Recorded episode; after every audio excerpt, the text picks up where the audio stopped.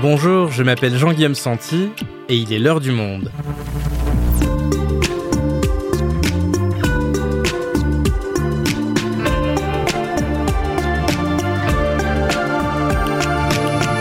Aujourd'hui, nous sommes à une semaine de Noël et je suis sûr que vous vous demandez déjà quelle série vous allez bien pouvoir binger chez vos parents en mitouflé sous un plaid. Ça tombe bien, l'heure des séries a ce qu'il vous faut. Et on change un peu la formule, pas de top 3 ce mois-ci, mais une grande rétrospective des meilleures séries de l'année avec les deux spécialistes du monde, Audrey Fournier et Thomas Sotinel. Au programme, la fin des mastodontes Succession et The Crown, le succès de la mini-série française Sambre ou encore les très bons débuts de La Diplomate et Silo.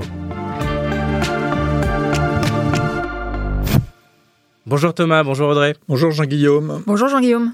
Alors, on entame cette grande rétrospective 2023 par les grandes séries qui ont fait leurs adieux cette année. Alors attention, chers auditeurs et auditrices, il peut y avoir des spoilers, euh, d'autant qu'on va commencer avec la dernière saison de Succession. Euh, cette saga familiale grinçante, elle met en scène les complots fomentés par les enfants Roy pour être l'héritier choisi qui reprendra l'entreprise de leur père.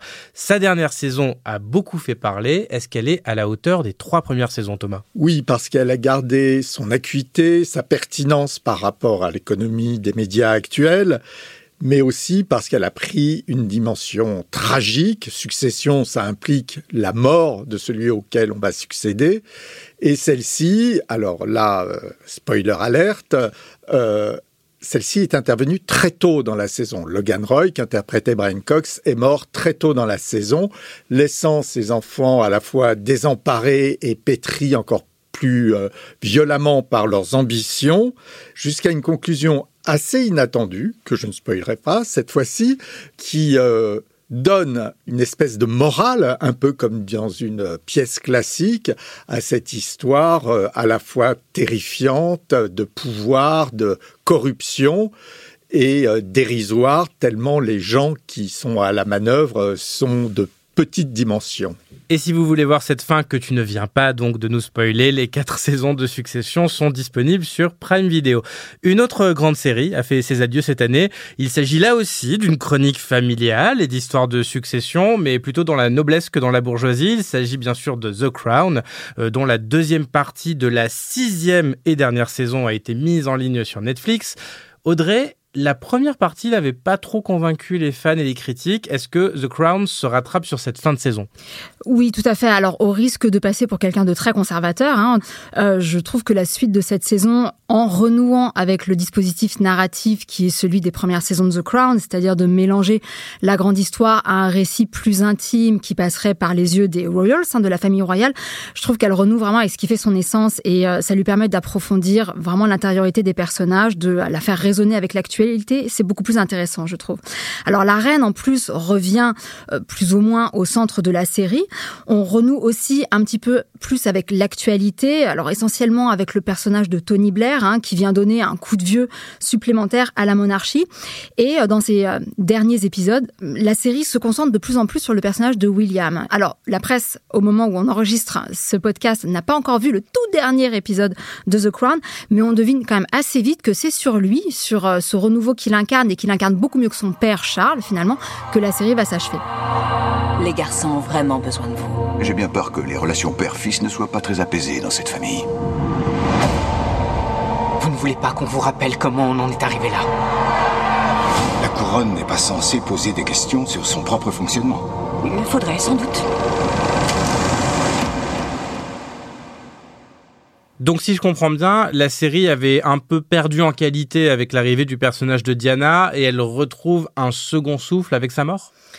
C'est pas vraiment que la série avait perdu en qualité, mais je crois que le personnage de Diana, auquel la série consacre quand même quatre épisodes, c'est un personnage tellement insaisissable, évanescent, que même Peter Morgan n'arrive pas à la rendre intéressante. Finalement, il ne fait que l'effleurer et ces dernières semaines sont racontées un petit peu comme on lit un roman photo. C'est comme si la figure de Diana pétrifiait tellement les scénaristes que le seul moyen de la raconter, ce serait finalement de vampiriser son image, presque comme les tabloïds l'ont fait à la fin de sa vie. La conclusion de The Crown, c'est à retrouver donc sur Netflix. Autre série qui s'est terminée cette année de manière peut-être un peu plus confidentielle. Euh, il s'agit de Barry, diffusé sur Prime Video, qui raconte l'histoire d'un tueur à gages qui se trouve une vocation d'acteur au détour d'une mission. Euh, Thomas, qu'est-ce qui en fait une de tes séries préférées de l'année? Ben, Parce qu'elle finit de manière assez magnifique, assez euh, originale et morale, enfin au sens noble du terme. C'est-à-dire que la série avait commencé sur le mode de l'humour noir, de la dérision, c'était des truands un peu bracassés qui s'entretuaient. Il y avait un nombre incalculable de cadavres. Et au fil des saisons, la série s'est posé des questions sur ce dont on pouvait rire et ce qu'il fallait montrer de la souffrance et de la violence jusqu'à arriver à cette conclusion extrêmement surprenante qui donne tout son sens à tout ce qui a précédé. Donc je vous recommande de recommencer Barry dès le début si ce n'est déjà fait. Et on va dire un dernier mot sur une dernière grande série qui se conclut. C'est la troisième et dernière saison de Ted Lasso. Et Audrey, toi, tu l'as présenté souvent dans tes articles comme euh, une forme d'antidote à Succession. Alors pour ceux qui préfèrent la positivité et la bienveillance de Ted Lasso au coup bas de la famille Roy, est-ce que tu peux nous en dire quelques mots? Oui, bah, Ted Lasso, on, a souvent reproché à, à la série d'être trop mièvre, d'être trop sympathique. Alors c'est vrai que dans cette dernière saison, même le pire personnage de la série a droit à sa rédemption euh, moi, j'ai envie de dire tant pis. La dernière saison est peut-être pas totalement réussie. Hein. Il y a quelques sous-intrigues qui n'ont euh, pas grand intérêt. Mais après tout, c'est quand même le portrait de gens qui traversent des épreuves et qui en sortent grandis. On vient de passer une année assez difficile. Je pense que Ted Lasso, ça fait partie des séries dont on a besoin. Parfait donc pour les vacances de Noël. Ted Lasso c'est à retrouver sur Apple TV. Euh, Thomas Audrey, j'aimerais maintenant qu'on passe aux meilleures mini-séries de l'année. Si nos auditeurs ont un peu moins de temps, celles qui auront réussi à vous marquer en seulement une saison, et c'est un format très prisé en France. Dans un précédent épisode de l'heure des séries, le mois dernier, vous évoquiez trois mini-séries françaises qui font partie de vos séries préférées de l'année. Polar Park, Tout va bien et Sambre. Euh, je voudrais bien qu'on revienne sur cette dernière Sambre, Audrey, car elle a eu, je crois, un gros succès. Oui, tout à fait. Les audiences sont assez impressionnantes pour une série policière qui n'est pas un polar classique dans le sens de HPI ou de meurtre à tel ou tel endroit de France, puisqu'on est à plus de 3 millions de téléspectateurs par épisode. C'est une série tirée d'un fait divers qui est réalisé par Jean-Xavier de Lestrade, qui est à la base plutôt un documentariste, mais qui a fait le choix de la fiction pour raconter dans Sambre comment un violeur en série a pu œuvrer pendant 30 ans sans jamais se faire attraper. Je pense qu'il y en a d'autres, beaucoup d'autres. On sait qu'il agit toujours sur la même route le long de la Sambre. Mais vous croyez quoi Que je vais attendre les bras ballants en attendant qu'une autre femme se fasse violer? Si c'était un père de famille, un type passe-partout. Il avait une drôle d'odeur aussi. Une odeur de cambouis. C'est qui ce mec, putain? Et c'est la thématique très actuelle de la série sur les violences sexuelles, la réponse de la justice française qui a fait son succès Oui, je crois. L'écoute des victimes, la prise en charge des plaintes, tout ça, ce sont des thèmes qui résonnent beaucoup avec l'actualité. Mais euh, le succès de la série sur la durée, puisque les audiences sont augmentées d'épisode en épisode, vient peut-être aussi de son procédé narratif qui est assez original, puisque chaque épisode correspond à un point de vue différent. Un personnage de l'affaire, donc il y a une victime, une juge, euh, le policier qui va faire aboutir l'histoire, euh, une scientifique. Et ça va raconter un moment particulier de l'histoire. Et ce découpage en six épisodes et en six points de vue permet de créer de l'attente, hein, donc de fidéliser les téléspectateurs. Et ça permet aussi d'avoir, euh, en tant que citoyen, un aperçu très complet de l'histoire. Sambre en six épisodes est toujours disponible sur le site France.tv. Mais il n'y a pas que les Français qui font des mini-séries de qualité. Euh, une autre a retenu votre attention outre-Atlantique. Il s'agit de Fleischman is in Trouble ou Anatomie d'un divorce en français diffusé sur Disney+. Thomas. Oui, alors ça c'est une série tirée d'un roman, un roman new-yorkais qui raconte donc la séparation entre un médecin assez brillant qu'incarne Jesse Eisenberg et sa femme qui est une star des relations publiques à New York qui gagne beaucoup plus d'argent que son mari. Et du jour au lendemain, cette femme disparaît, laissant le pauvre homme avec ses enfants, son travail et tous les soucis euh, affectifs et matériels que cela suppose. Toby Fleischman se réveilla un matin dans la ville où il avait passé toute sa vie d'adulte. De nombreuses pensées traversèrent son esprit dans l'heure qui s'écoula après qu'il eut appris que son ex-femme lui avait laissé les enfants 24 heures avant la date prévue. 4 heures du matin 4 heures du matin Non mais désolé, ça met en rogne. Waouh, dur. Toby se retrouvait face à la question qui lui venait en tête à chaque instant depuis sa séparation. Comment suis-je arrivé là?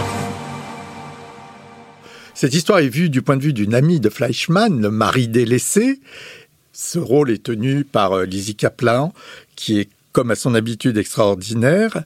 Et pendant un long moment, en fait, pendant les sept premiers épisodes de cette série, on va être tout à fait en empathie avec Fleischmann, avec ses doutes, avec ce que ça remet en cause de sa masculinité, de, avec euh, tous les souvenirs négatifs qui lui reviennent de son mariage, jusqu'au huitième épisode où la perspective est inversée et où on découvre le point de vue de la femme qui est partie, qui est incarnée par Claire Danes, qui peut être une actrice très dure, avec une part de violence, mais aussi une part de fragilité et de souffrance qui éclate au dernier épisode. Et ce qui était une comédie new-yorkaise assez classique et extrêmement plaisante prend là pas mal de profondeur. Dernière mini-série pour aujourd'hui. Toi, Audrey, tu as adoré la mini-série donc de Xavier Dolan, La nuit où Laurier Gaudreau s'est réveillé. C'est disponible sur Canal+. Euh, oui, tout à fait. C'est une série qui est sortie il y a quasiment un an, hein, puisqu'elle a été euh, mise en ligne au tout début de l'année, et je vous encourage à la rattraper si vous ne l'avez pas vue. C'est euh, l'adaptation d'une pièce d'un dramaturge québécois avec qui Dolan avait déjà travaillé sur Tom à la ferme, et on y retrouve tous les thèmes qui sont chers à Xavier Dolan, c'est-à-dire une famille hautement dysfonctionnelle, une mère assez dévorante, un secret qui va venir fracturer la famille et qui va ressurgir au moment de la mort de la mère, euh, qui est interprétée par Anne Dorval, une habituée du, euh, du cinéma de Xavier Dolan, et c'est là que commence la série. Alors, ce qui est intéressant, c'est que le mystère n'est finalement pas très épais. On comprend assez vite ce qui s'est passé cette fameuse nuit. La jeune fille de la famille euh, pénètre dans la chambre du meilleur ami de son frère, Laurier, parce qu'elle est amoureuse de lui et qui elle va surprendre dans le lit de Laurier, eh bien son propre frère. Alors, cet événement et ses conséquences, eh bien Xavier Dolan va le filmer quelque part avec les moyens du cinéma d'horreur. Donc on a quelques jumpscares, euh, une ambiance comme ça très noire, très épaisse, qui va mettre en valeur bah, comment les membres de cette famille sont littéralement hantés par ce qui s'est passé. Et ça donne une nervosité, une tension très particulière à la série, qui est une véritable série d'auteurs, qui met les moyens du cinéma euh, au service de la télévision. C'est un des projets qui lui a pris le plus d'énergie et dont il est le plus fier, et je vous encourage vraiment à la regarder.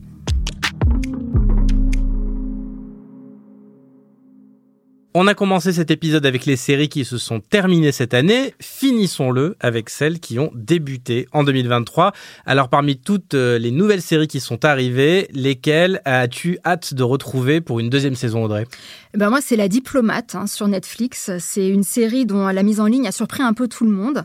Alors, entre autres, parce que la diplomate en question, c'est Kerry Russell. Vous savez, c'est une grande actrice de série, découverte dans Felicity à la fin des années 90, et surtout très connue pour son rôle d'agent double du KGB dans The Americans, là encore, immense série. Alors, dans La diplomate, elle euh, interprète euh, Kate Weiler, une diplomate de terrain qui s'apprête à prendre le poste d'ambassadeur à Kaboul. Mais un attentat sur un porte-avions britannique euh, change la donne et fait que Washington change d'avis et l'envoie à Londres.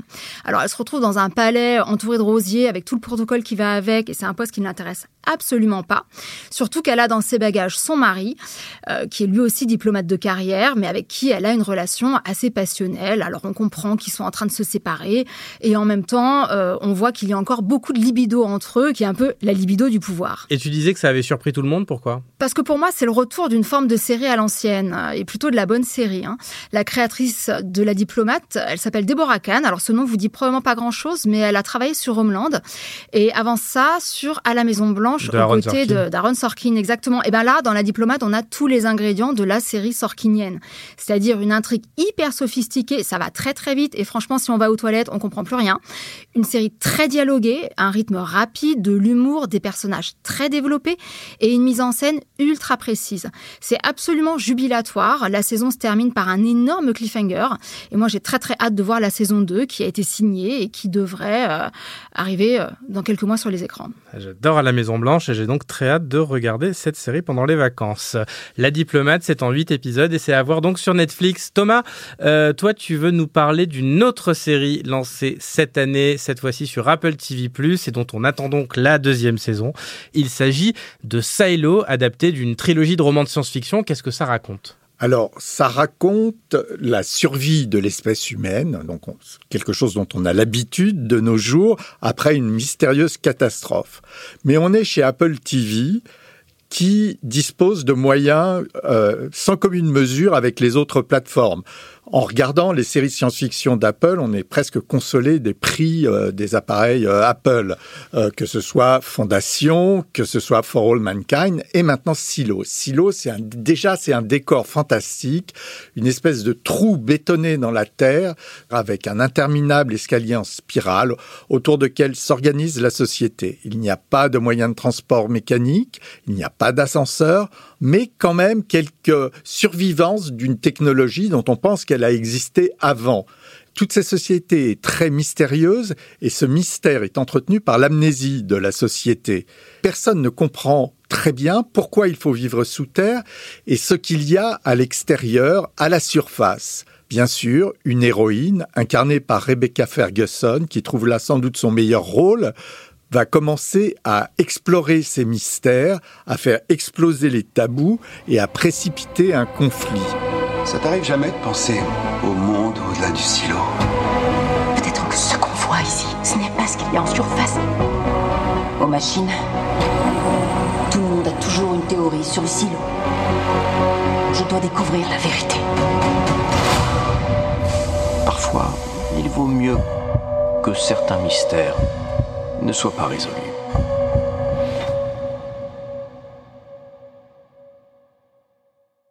Donc une héroïne qui essaye de gratter derrière la vérité officielle de cette humanité enfermée sous terre et euh, un cliffhanger d'ailleurs à la fin de cette saison qui est assez spectaculaire. Tout à fait, et qui est d'autant plus spectaculaire que les enjeux sont portés à un très haut niveau d'intensité entre autres à cause du casting, parce que au-delà de Rebecca Ferguson, il y a tout un tas d'acteurs vraiment formidables, dont Tim Robbins, en dirigeant de cette société absolument machiavélique. Et voilà, ça nous fait donc une dizaine de séries à regarder pour cette fin d'année. Merci beaucoup Thomas et Audrey. Merci Jean-Guillaume. Merci Jean-Guillaume.